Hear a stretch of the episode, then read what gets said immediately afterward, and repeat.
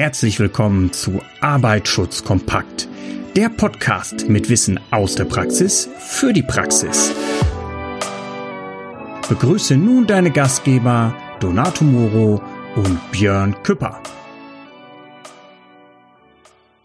Ein herzliches Willkommen auch von meiner Seite, Donato Muro hier. Ich würde heute gerne ins Thema einsteigen. Ich habe mir da wieder einen Fachexperten mitgebracht. Ich hoffe auch, ähm, er hört mich. Björn, bist du da?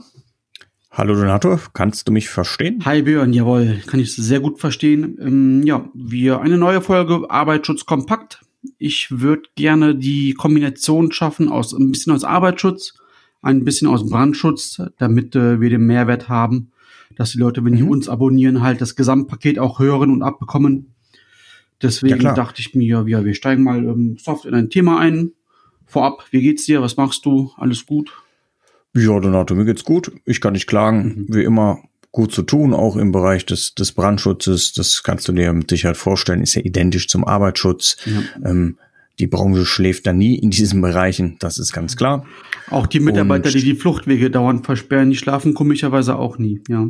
Die schlafen, ich glaube auch, die die schlafen nie und die die werden auch nie aufsterben. Mhm. Also diese Koryphäen wird es leider immer geben. Vielleicht, wie man damit umgehen kann, das ein oder andere warum es so wichtig ist, können wir ja vielleicht auch nochmal in einer der kommenden Folgen besprechen, denke ich. Genau. Aber du hast gerade gesagt, Donato, du hast eventuell ein Thema, wo auch der Brandschutz mit berührt. Genau. Dann, das, ja. wenn du eine Frage hast, gerne. Habe ich, ähm, es kommt halt ab und zu mal die Frage auf. Ich meine, das wird für dich äh, jetzt nichts Schwieriges werden. Ähm, was ist der richtige Feuerlöcher und wo bekomme ich den her? Da gibt es ja marginale Unterschiede, die aber dann, wenn es soweit kommt oder zu einem Schadensereignis kommt, die dann sehr, sehr wichtig sind. Mhm. Ich meine, du bist seit ja. 20 Jahren bei der Feuerwehr, du bist Größeres, Größeres gewohnt. Vielleicht magst du trotzdem dein Wissen mit uns und mit mir teilen. Mhm. Ja, gerne, Donato. Also fangen wir erstmal an von der Grunddefinition, was ist überhaupt ein Feuerlöscher und wo setzen wir einen Feuerlöscher ein? Also ein Feuerlöscher brauchen, ist, ist glaube ich, klar, ja. oder? Genau, also ich denke, wann wir den brauchen, Arbeitsstätte, wenn es brennt. Aber jetzt kommen wir schon immer zum springenden mhm. Punkt, Donato. Gut, Wann denkst du oder was können wir mit so einem Feuerlöscher löschen? Wäre für dich so der klassische Papierkorbbrand als Beispiel im Büro eine, eine Möglichkeit, einen Feuerlöscher zu verwenden? Genau, Tastatur brennt, Papierkorb brennt, Palette beim Folienschweißen ist kurz ähm, angezündet. Mhm. Also so, so wirklich so die Definition Entstehungsbrand. Ein Entstehungsbrand ist ein Brand, den man noch mit einem Feuerlöcher löschen kann. Alles genau. andere, darüber muss man halt äh, dich und deine Kollegen halt holen, 112. Genau. Also Fakt ist, wie du schon völlig richtig sagtest, Entstehungsbrand ist ein Brand, wo wir uns einigermaßen gefahrlos nähern können, wo wir noch Sicht auf den Brandherd haben und wo wir dann den Feuerlöscher verwenden, wie du sagst, auch für Entstehungsbrände. Also dein ganzes Büro, was in Flammen steht, ist natürlich nicht mehr Aufgabe für einen Feuerlöscher und für dich. Das ist natürlich dann nur noch Aufgabe, dein eigenes Leben zu retten, das Gebäude zu verlassen, wenn möglich noch deine Kolleginnen und Kollegen warnen und vielleicht mit rausbegleiten und dann ist das Rest Aufgabe der Feuerwehr. Ja, aber wir sind natürlich jetzt dabei, Feuerlöscher. Und wie kauft man denn eigentlich in einem Unternehmen Feuerlöscher? Es gibt eigentlich zwei Möglichkeiten. Möglichkeit eins ist, das wird vom Gebäudebetreiber schon bereits ja, installiert. Mhm. Möglichkeit zwei ist, Donato, du bist auch Geschäftsführer einer GmbH und du sagst jetzt zu deiner Sekretärin, Frau Müller, wir brauchen noch zwölf Feuerlöscher. Und was wird die Frau Müller dann machen, Donato? Frau Müller macht wohl die bekannteste Suchmaschine auf mhm. und guckt halt äh, nach dem günstigsten und kleinsten Feuerlöcher. Und äh, ja, dann wird sie einfach ähm, ja, nach Preis sortieren und den günstigsten wird sie dann wahrscheinlich kaufen. Genau, und dann wird sie auch, denke ich, relativ stolz sein, weil sie dann ihrem Chef verkünden kann, Donato, ich habe zwei Feuerlöscher gekauft zum Stückpreis von 17,95 pro Feuerlöscher. Du bist glücklich, weil du hast auch Kosten gespart und die Feuerlöscher kommen jetzt zu dir an. So werden in der Realität in sehr vielen Unternehmen Feuerlöscher bestellt und gekauft. Beim Discounter habe ich aber noch günstiger mal gesehen. Ja, da hast du recht. Es gibt sogar ähm, öfter bei Discountern Feuerlöscher im Angebot. Die sind ja irgendwie, ich glaube wirklich so um die 15 Euro, zwischen 15, 20 Euro, also wenn relativ. Aktion, wenn die Aktion abgelaufen ist, kosten die so, sogar nur noch 10 Euro. Okay, also sehr, sehr günstig. Klar, kannst du jetzt sagen, du hast Feuerlöscher gekauft. Das sind auf jeden Fall auch Feuerlöscher, die funktionieren, definitiv. Aber jetzt überlegen wir mal, wie geht man richtig vor? Also, ich denke, uns ist klar, dass in der Arbeitsstätte Feuerlöscher gehören. Wie man das ausrechnet, wie viel, machen wir in einer anderen Folge.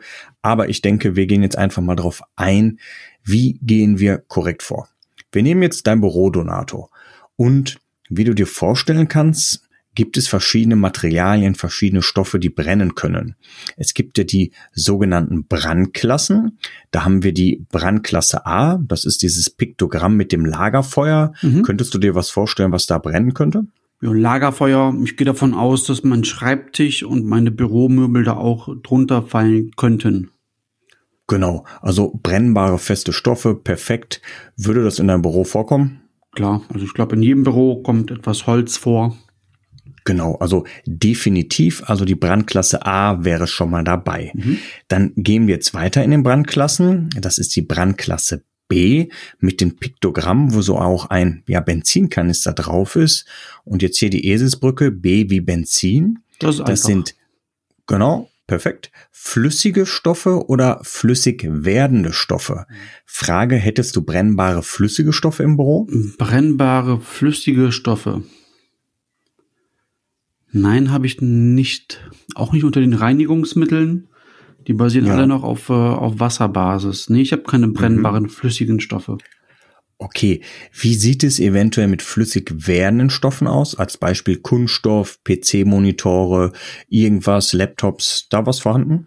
Mit flüssig werdenden Stoffen meinst du jetzt bei, auf die Kunststoffe bezogen, beim Erwärmen werden die flüssig oder weich? Genau, richtig. Durch die thermische Belastung mhm. verformt sich halt der Kunststoff, das Plastik ganz einfach gesagt. Und diese Stoffe werden auch, obwohl sie vorher mal fest waren, flüssig. Könnte da was sein in deinem Büro? Ich schaue mich gerade um. Ähm, mein Tacker, mein Locher, äh, mein Teserspender, mein Mäppchen, Teile, Teile meiner Ablage, meine Stifte, mein Monitor, meine Tastatur, mein Rechner, meine Hülle genau. für fürs Notebook, meine Webcam, meine äh, tragbare Lampe, meinen Wäschekorb habe ich heute zufällig mal hier. Mein Drucker okay. sehe ich noch. Soll ich weitermachen, Björn, oder reicht? Äh, es reicht mir, Donato. Und es ist ja so, dass wir in der heutigen Zeit auch kaum noch einen Schreibtisch finden, der irgendwie klassisch Fichte Tanne ist, unbehandelt.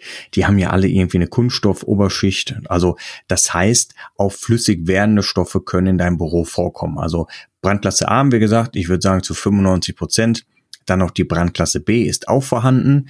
Dann gehen wir aber die Brandklassen einmal der Vollständigkeit durch. Das ist die Brandklasse C. Da ist so eine, ja, so eine Gasflamme abgebildet, die brennt. Das sind halt brennbare Gase. Meinst du, das könnte in deinem Büro vorkommen? Mm, ein brennbares Gas. Nee, also wir heizen nicht mit Gas. Ich weiß, dass ich im Keller so Butan, ähm, Propan, Butan fürs Camping hab. Diese kleinen mhm. Teilchen. Ja. Das, ist das einzige brennbare Gas ist aber nicht bei mir im Büro. Also im gesamten Haushalt habe ich, glaube ich, nur eine Gasquelle. Okay, heißt auch, wenn du zum Beispiel im Hausanschluss Gas hast, ist es ja nicht in deinem Büro. Also du musst auch nur da gucken, wo die Gefahr ist. Also weil du jetzt irgendwo in einem Hochhaus einen Gasanschluss hast im Keller, heißt es nicht, dass du oben in deinem Bürobetrieb natürlich eine Gefahr durch brennbare Gase hast. Also einigen wir uns drauf, in deinem Büro wäre die Brandklasse C eigentlich faktisch nicht vorhanden. Genau, ist, ist richtig. Mhm. Genau.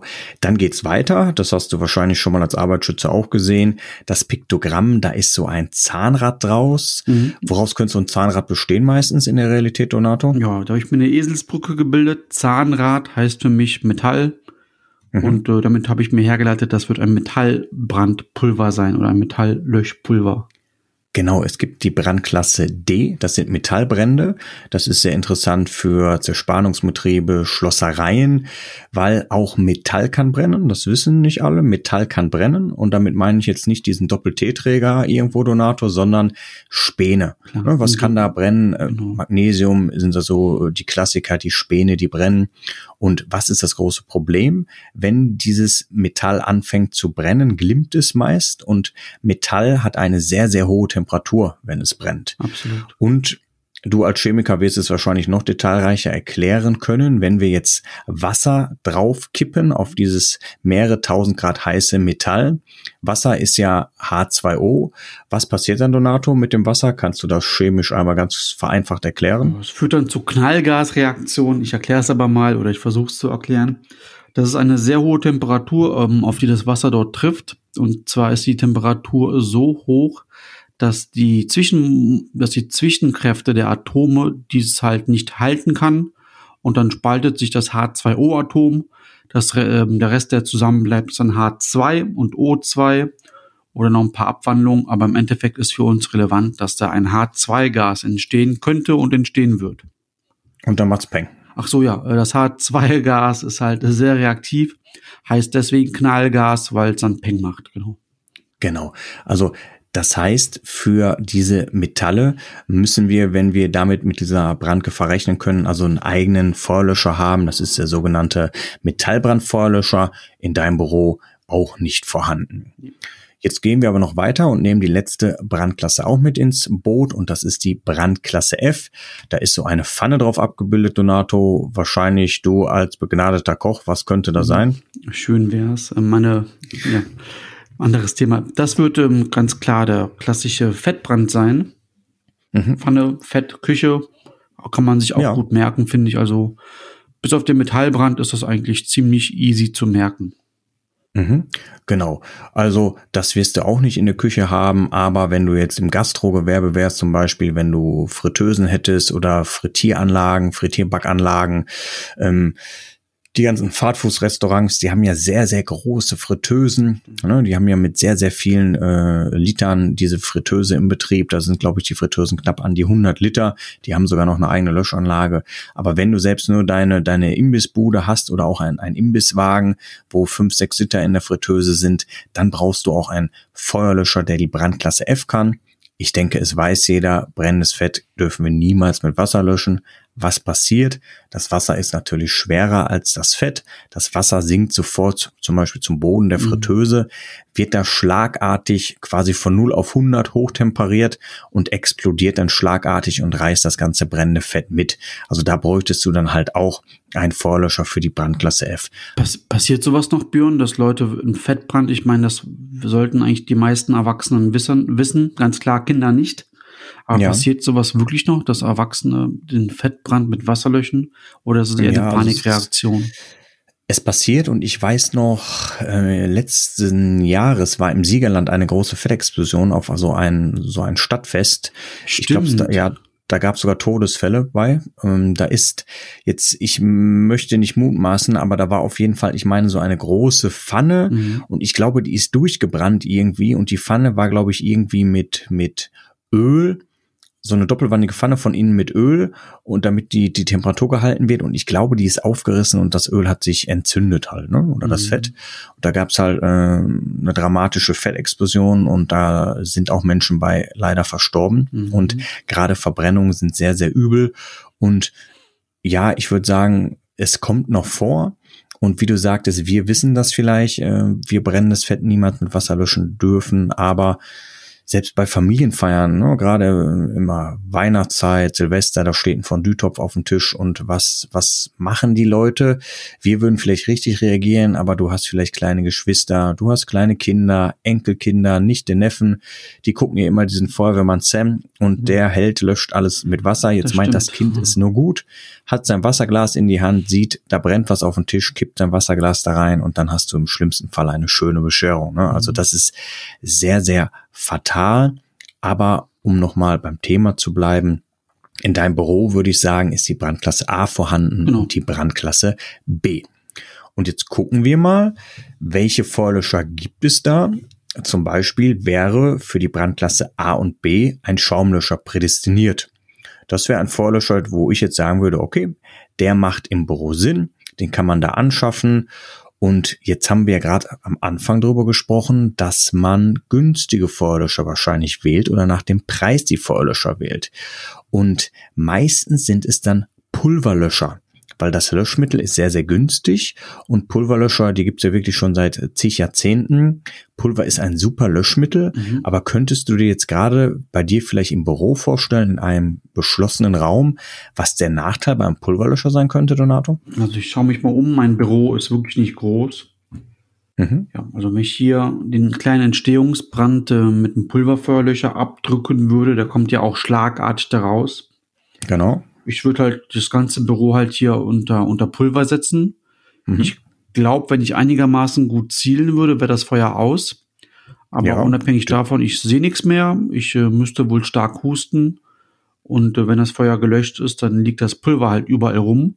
Und ich kann genau. mir noch vorstellen, dass es halt nicht nur auf dem Boden ähm, zurückrieselt, sondern auch noch überall. Ich habe hier ganz viele Bücher noch ähm, aus dem Studium halt alle aufbewahrt. Ich glaube, es wird überall dazwischen sein, wird noch an den Wänden sein und im Regalsystem sein. Also ich glaube, genau. das verteilt sich äh, optimal, würde ich mal sagen. Ja, also Fakt ist, Pulver ist ein super Löschmittel, definitiv, das kann ich aus der Praxis äh, bestätigen. Aber gerade in geschlossenen Räumen ist es so, es kommt schlagartig raus. Die Personen, die den Pulverlöscher benutzen, stehen meist direkt in einer Pulverwolke. Die kriegen Panik, weil die sehen auf einmal nichts mehr. Die atmen diesen Pulverstaub ein, der auch nicht gerade so angenehm ist vom Atmen. Und deshalb ist es gerade in geschlossenen Räumen ein großes Problem. Und wie du angesprochen hast, es gibt einen relativ großen Kollateralschaden. Ne? Klar, es ist schön, wenn ein Feuer aus ist und nicht, nichts Schlimmeres passiert. Aber wenn du jetzt deine eine ganze Etage, sage ich mal, außer Betrieb nehmen muss für zwei Wochen, weil alles komplett verunreinigt ist, alles kontaminiert ist. Wer denkst du könnte da noch Interesse haben, äh, dir vielleicht mal freundliche Fragen zu stellen? Ähm, ja, ich denke mal, dass äh, ich will das ja nicht, ich will nicht drauf sitzen bleiben auf dem Schaden. Das ist halt so, wenn ein Schaden ist, dann schaue ich halt, wer den bezahlt, am liebsten nicht ich. Ich denke mal, das wird ein Versicherungsschaden sein, hoffe ich doch zumindest, dass dann die Versicherung sagt, armer Herr Muro, klar, Ihnen geht's gut, wir zahlen Ihnen das. Mhm. Es ist so, dass es so ist klar, im Normalfall bist du versichert. Da müsste man jetzt vielleicht auch mal einen richtigen Versicherungsexperten fragen, wie es genau aussieht. Aber Fakt ist, gerade wenn du jetzt vielleicht auch einen anderen Betrieb hast, es muss ja nicht unbedingt immer dein Büro sein. Jetzt stell dir mal vor, du hast Produktion. wertvolle Gegenstände, sowas, Produktion, ja. Mikroprozessoren, irgendwas. Und jetzt sagt die Versicherung, Herr Moro, ähm, Sie haben eine Produktion da für 500.000 Euro haben sie da Ware liegen und sie haben jetzt einen Pulverlöscher benutzt, weil ihr Laptop ein bisschen gekokelt hat und jetzt ist die ganze Produktion hinüber. Ne? Und dann wird man die Frage stellen, hey Moro, hätte man denn nicht effektivere Maßnahmen ergreifen können? Und die einfachste und effektivste Möglichkeit wäre wahrscheinlich gewesen, dass du nicht ein Pulverlöscher dahingehangen hättest, sondern in dem Fall vielleicht ein Schaumlöscher mhm. und dementsprechend der Kollateralschaden geringer ausgefallen wäre. Und da gibt es auch klipp und klar die Handlungsempfehlungen, dass alle sagen, heutzutage ist es technisch auf jeden Fall machbar zu überlegen, muss ich wirklich so einen Pulverlöscher bei mir im Büro hängen haben oder gibt es andere Alternativen. Als Beispiel, manchmal reicht sogar nur ein Wasserlöscher aus oder dieser Schaumlöscher ist eigentlich der Allrounder, den man dann bevorzugen könnte. Und was ist meistens passiert? Wenn du nach dem Preis entschieden hast, wirst du dich für einen kostengünstigen mhm. Pulverlöscher entschieden haben das ein effektiver Feuerlöscher ist, gar keine Frage. Aber im Büro, wenn du ihn benutzt, musst du halt mit den Folgeschäden rechnen. Und deshalb macht es Sinn, wenn man irgendwo hinkommt, Donato, und die Arbeitsstätte mit Feuerlöschern ausstatten muss, erstmal zu überlegen, welche Gefahren sind überhaupt vorhanden, welche Materialien sind hier im Prozess, wenn es zum Beispiel ein Unternehmen ist, im produzierenden Gewerbe, was wird hier produziert? Sind es Metallspäne, die anfallen können? Sind es irgendwelche feste brennbare Stoffe, flüssige Stoffe? Und wenn ich das abgearbeitet habe, dann lege ich fest, okay, ich brauche einen Feuerlöscher, da die Brandklasse A und B kann. Mhm. Ich brauche vielleicht noch einen Metallbrandlöscher dazu für die Werkstatt unten. Und dementsprechend so geht man dann vor, wenn man eine Arbeitsstätte mit Feuerlöschern ausstattet. Apropos, du hast gerade Werkstatt an, angesprochen und um, Verwaltung, also höre ich jetzt raus, es könnte auch Sinn machen, nicht nur eine Art von Feuerlöschern zu haben, sondern wirklich verschiedene, dann aber an verschiedenen Standorten, ja? Genau. Also es ist so, zum Beispiel hast du ja in deinem Büro die Sache, dass du wahrscheinlich mit den Schaumlöscher auskommen würdest. Aber unten ne, ist jetzt vielleicht deine kleine Werkstatt, weil du hast noch eine Schlosserei. Da wäre die Überlegung, ihr habt da irgendwie so eine, so eine CNC-Fräse, da wird zerspannt. Da wäre im schlimmsten Fall mit Metallbränden zu rechnen. Da würde auch der Schaumlöscher wenig Sinn machen. Da könntest du dann zum Beispiel aber auch einen Metallbrandlöscher hinhängen. Mhm. Vielleicht unten in der Werkstatt wäre ein Pulverlöscher jetzt nicht ganz so dramatisch. Der könnte man vielleicht unten auch benutzen. Vielleicht hast du in der Werkstatt, weil du hast vielleicht Gase zum Schweißen, hast du unten stehen. Da macht natürlich dann auch eventuell noch ein Pulverlöscher mehr Sinn, weil der Pulverlöscher der einzige Löscher ist, der auch die Brandklasse C, also Gase löschen kann. Wichtig, wie du völlig richtig sagst, du musst jedes Unternehmensteil einzeln bewerten und da ist es auch egal, ob wir jetzt bei den Feuerlöschern sind, das ist ja im Arbeitsschutz auch so, du musst das Büro ja anders bewerten als die Produktionsstätte, als die Werkstatt und ob es bei der Ausbildung von Brandschutzhelfern ist, muss es anders beurteilt werden, bei der Brandgefahr muss es anders beurteilt werden und so ist das Ganze aufgebaut. Mhm.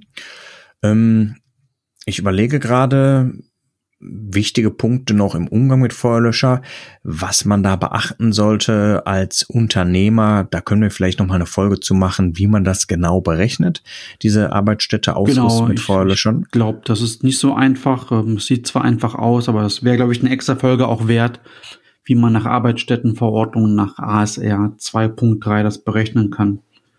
Genau, 2.2 ist es, 2.3 äh, ist Flucht. Genau. genau. Richtig. Eine doch sei mir noch gestattet, Donato, ein kleiner und wichtiger Hinweis, und zwar das Thema CO2. Stimmt. Kohlenstoffdioxid. Ne? Die also, haben wir ähm, vor, den, vor den oder teilweise in den Serverräumen. Richtig, habe ich völlig vergessen. Genau.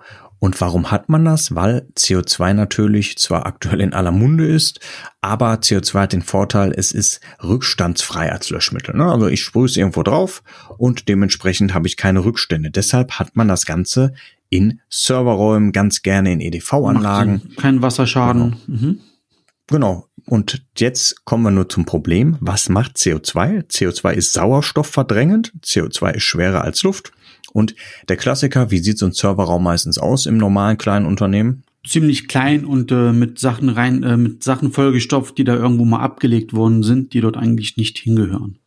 Genau. Und die klassische Größe, die wir an CO2-Feuerlöschern haben, ist eigentlich dieser kleine handliche 2 Kilo mhm. oder auch in 5 Kilo Form. Vereinzelt gibt es noch 6, aber 2 und 5 sind eigentlich gängig. Und jetzt machen wir es einfach mal praktisch. Donato, es kokelt irgendwo in diesem Server-Rack. Du rennst da jetzt mit den 2 Kilo CO2-Feuerlöscher rein. Wie das so ist, die Tür hat ja eine Schließung, dass die Tür hinter dir wahrscheinlich wieder zufällt. Du nimmst jetzt diesen 2 Kilo CO2-Feuerlöscher, hältst da mal 10 Sekunden drauf, dann ist das Ding auch schon leer. Meinst du, das ist eine Gefahr für dich? Hm, also ich denke mal ja, denn wenn der Serverraum ziemlich klein ist, ich äh, werde natürlich unter Stress stehen. Ich lösche auch nicht, ähm, ich bin kein Feuerwehrmann. Das wäre dann für mich eine panische Situation, eine Stresssituation. Dadurch würde ich dann auch mehr atmen, also mehr Sauerstoff benötigen und verbrauchen. In dem Falle wird aber kein Sauerstoff da sein, weil ich ähm, das CO2 einfach einatmen werde weil ich mit einer hohen Wahrscheinlichkeit ähm, diese kleine Patrone dort komplett ausgedrückt habe, um bloß mhm. das Feuer zu löschen. Genau. Und da ist es halt so, also CO2 wird unsere Atmung drüber gesteuert und im schlimmsten Fall bist du bewusstlos durch diese hohe CO2-Konzentration. Mhm. Und deshalb gibt es auch seit Ende letzten Jahres von der Berufsgenossenschaft eine Handlungsempfehlung. Und das wird jetzt, damals gab es ja noch die BGI 560, dieser Brandschutz im Betrieb, was glaube ich, das wird ja aktuell überarbeitet. Und da wird es auch noch definitiv mal drin stehen, dass es so ist, dass du pro Kilogramm CO2, was in einem Vorlöscher drin ist, mindestens 5,5 Quadratmeter freie Grundfläche zur Verfügung haben musst, damit du den Raum betreten kannst zum Löschen. Das klappt Und nicht, glaube ich bei den zwei Kilo bräuchtest du schon elf Quadratmeter mhm. freie Grundfläche. So groß sind die meisten Serverräume gar nicht. Und jetzt hast du diese fünf Kilo Patrone oder Tröte da stehen. Da bräuchtest du 27,5, also knapp 30 Quadratmeter freie Grundfläche. Und die DGUV sagt, die Höhe des Raumes ist auch egal. Die kann man nicht anrechnen beim Volumen von Kubik, weil CO2 sich eh unten ansammelt. Absolut richtig. Was, was mache ich dann, Donato? Ich würde zum Beispiel die Tür nur einen Spalt aufmachen, würde das sogenannte Schneerohr oder das, diesen kleinen Handvorlöscher reinhalten, würde das Löschmittel auftragen, bis, die, äh, bis der CO2-Vorlöscher leer ist, wird dann die Tür hinter mir zuziehen, die Feuerwehr wird eh verständigt sein und dann betreten wir auch nicht mehr den Raum. Dann mhm. macht das die Feuerwehr unter Atemschutz, die kann eventuell messen oder kann den Raum lüften, aber das ist auch ganz wichtig. Und jetzt wieder die Brücke zum Arbeitsschutz. Wo könnte das wichtig sein? Wo sollte man das ja mit unterweisen? Wenn du so Feuerlöscher hast, musst du das mit in die Gefährdungsbeurteilung aufnehmen und es ist auch zwingend erforderlich, dass du dein Personal auf die Gefahr schulst, dass dieses passieren kann, wenn du den Umgang mit den CO2-Vorlöschern halt nicht richtig durchführst. Mhm. Ja, macht Sinn. Klar, gehört auf jeden Fall in die Gefährdungsbeurteilung. Die Personen müssen gewarnt werden. Klar, absolute genau. Arbeitgeberpflicht. Definitiv. Ich meine, wir beide wissen Hand aufs Herz, es wäre schön, wenn die Arbeitgeber überhaupt mal ihre Mitarbeiterinnen und Mitarbeiter im Umgang mit Vorlöscher unterweisen würden. Aber ist gerade ja, bei CO2. Ne? Ist ja vorgeschrieben. Also der Brandschutzhelfer sollte eigentlich nichts Neues sein. Genau. Aber ja, das können wir, darüber können wir auch mal eine Folge machen. Ähm, Björn, du hast ja gesagt, wir wollen die Folgen nicht allzu lange halten. Jetzt liegt mir aber noch eine Frage auf der Zunge. Ja. Vielleicht können wir die beim nächsten Mal mit beantworten, wenn wir uns über die Feuerlöcheranzahl und Berechnung ähm, halt unterhalten. Du hast eben angesprochen, der kleine CO2-Löcher. Anscheinend gibt es auch Unterschiede in den Größen, ja. Das genau. äh, sollten wir auch mal ähm, mit erklären. Eventuell nicht jetzt, sonst wird es auch zu lang für den Zuhörer. Genau. Aber das ist noch eine Frage, die sich jetzt ergeben hatte aus deiner Darstellung. Das ist eine, eine spannende Sache, weil mittlerweile ja auch das Thema Vorlöschsprays in aller Munde ist. Und da machen wir auch mal eine Folge, äh, welcher Vorlöscher, welche Größe musst du überhaupt haben? Was bedeutet diese LE, diese Löscheinheiten, die ein Vorlöscher hat? Und darf ich zum Beispiel auch in meinem Büro, bei dir im Büro, diese ja, Vorlöschsprays nutzen? Ist das erlaubt? Ist das nicht erlaubt? Da machen wir auch nochmal eine Folge zu, Donato. Sehr gut. Okay, dann würde ich sagen, trotzdem war es jetzt relativ ausführlich, denke ich, mit dem Thema nochmal oder der Brücke zum Brandschutz. Ich würde sagen, Donato, ja, hat mir Spaß gemacht heute wieder mit dir, mich über das Thema zu unterhalten. Und ja, ich würde einfach sagen, wir hören und sehen uns wieder die Tage. Und können wir noch einen Hinweis geben? Haben wir noch was für unseren Zuhörern? Ich, ich bin noch auf der LinkedIn-Gruppe gerade. Ähm, die haben wir ja mit dem Podcast hier gegründet, Arbeitsschutzkompakt. Ja. Mhm. Wäre halt schön, wenn die Zuhörer dort mitmachen würden bei LinkedIn. Also man kann uns dort auch finden, ansprechen. Wir können dort auch Themenvorschläge halt annehmen. Was aber auch möglich ist, wenn jemand sagt, hört mal zu, ihr beiden, ähm, ihr habt gar keine Ahnung, ich weiß es besser oder ich sehe das völlig anders. Auch dann sind wir halt offen für Kritik, für positive, für negative und wir sind bereit, uns auch ähm, über die Sachen zu unterhalten. Oder wie gesagt, Gerne. Lob und Kritik nehmen wir dort an. Ist jeder zu eingeladen. Genau, Donald, das ist eine gute Idee nochmal. Der Hinweis zu der LinkedIn-Gruppe. Wie finden wir den, den Zugang zur LinkedIn-Gruppe? Einfach in die, in die Show Notes schauen. Den Podcast findet man ja auf allen gängigen Formaten, auf Apple Podcast, auf Spotify, ähm, Google Podcast ist da auch vorhanden. Oder man geht einfach auf unserer Webseite. Das ist sicherermitarbeiter.com sicherer Mitarbeiter, so wie man spricht. Und da unter der Rubrik Podcast, da kann man sich auch ganz bequem die Folgen im Web anhören, kann man auch Kontakt zu uns aufnehmen und da ist auch nochmal der Link zu unserer LinkedIn-Gruppe. Jetzt haben wir es aber durch, Donato. Ich würde sagen, bis zur nächsten Folge und ja, lass nichts anbrennen. Schönen Feierabend. Mache ich. Ciao. Dir auch. Ciao. Das war es auch schon wieder für heute bei Arbeitsschutz kompakt. Wir würden uns freuen, dich bald auch schon wieder in einer neuen spannenden Folge begrüßen zu dürfen. Bis dahin, passe immer gut auf dich auf.